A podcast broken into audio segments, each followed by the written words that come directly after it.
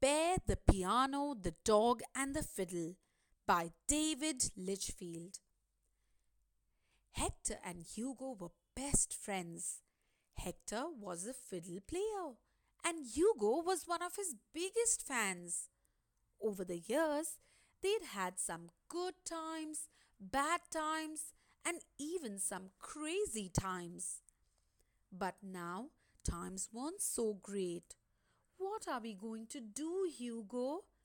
Hector said as they walked home. My act is yesterday's news.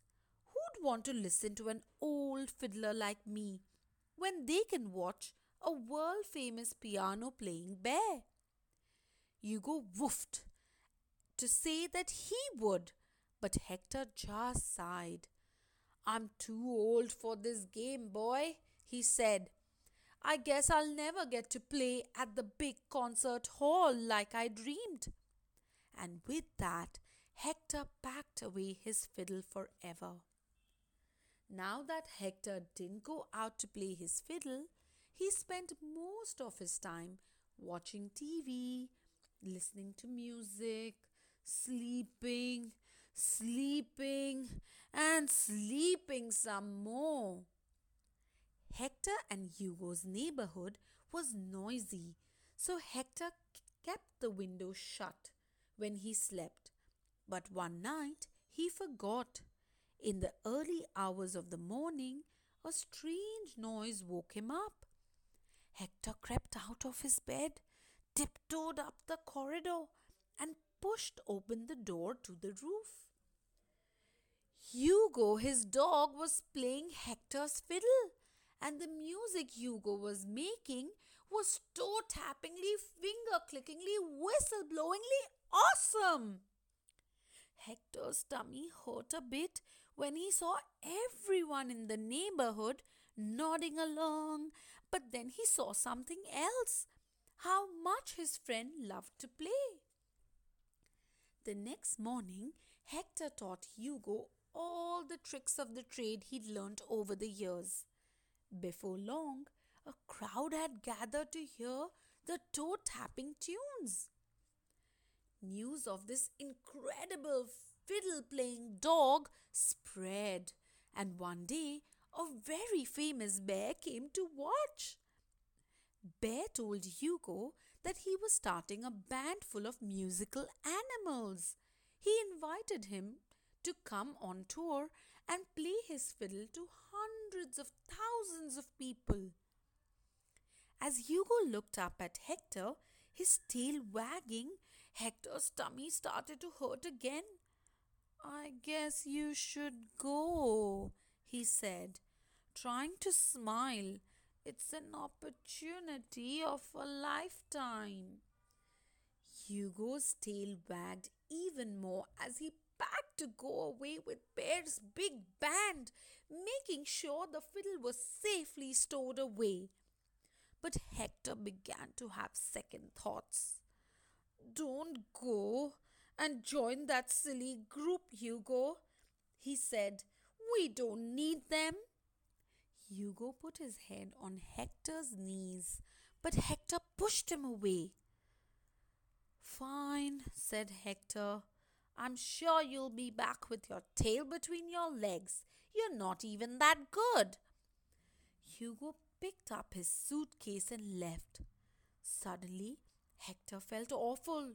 Wait, Hugo, he cried. I'm so. But it was too late.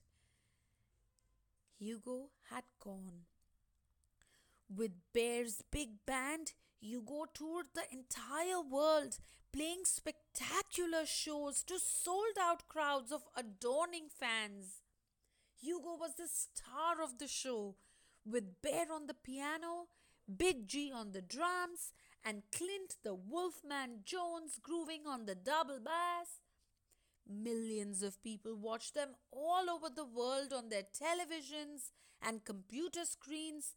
Millions of people, including Hector. As he watched, Hector missed making music. He missed playing his fiddle. But most of all, he missed his friend Hugo. Months passed until one day when Hector saw some posters saying that the Bears' big band were playing at the big concert hall in their city. Hector wanted to go, but then he remembered the horrible thing he had said to his friend. What if Hugo didn't want him there? Hector bought a ticket anyway and found a spot at the front right by the stage. He noticed that Hugo had a new fiddle and wondered what had happened to his old one. But then the band started playing. Hector couldn't believe how mind blowingly, toe tappingly, finger clickingly awesome the music was. Hugo! He shouted. It's me, Hector. You're brilliant. I'm so proud of you. But Hugo just whispered something to the bear, who whispered something to the security guard. Then they carried on playing. A few minutes later, Hector felt two big paws grab him. What's going on? he asked nervously. The security guards picked up Hector and took him into a dark corridor. It's okay, Hector said. I was going to leave anyway. Let me go.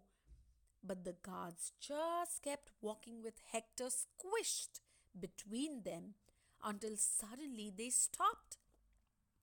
And Hector realized just where he was. Ladies and gentlemen, boomed a voice. I'm pleased to announce that tonight Big Bear's band will be joined by a very special guest. Please give a big welcome to Hector. I'm told that our star Hugo wouldn't be a- anywhere here without him. As the crowd cheered, Hugo passed Hector his old fiddle, which he kept safe for all this time. He woofed and wagged his tail.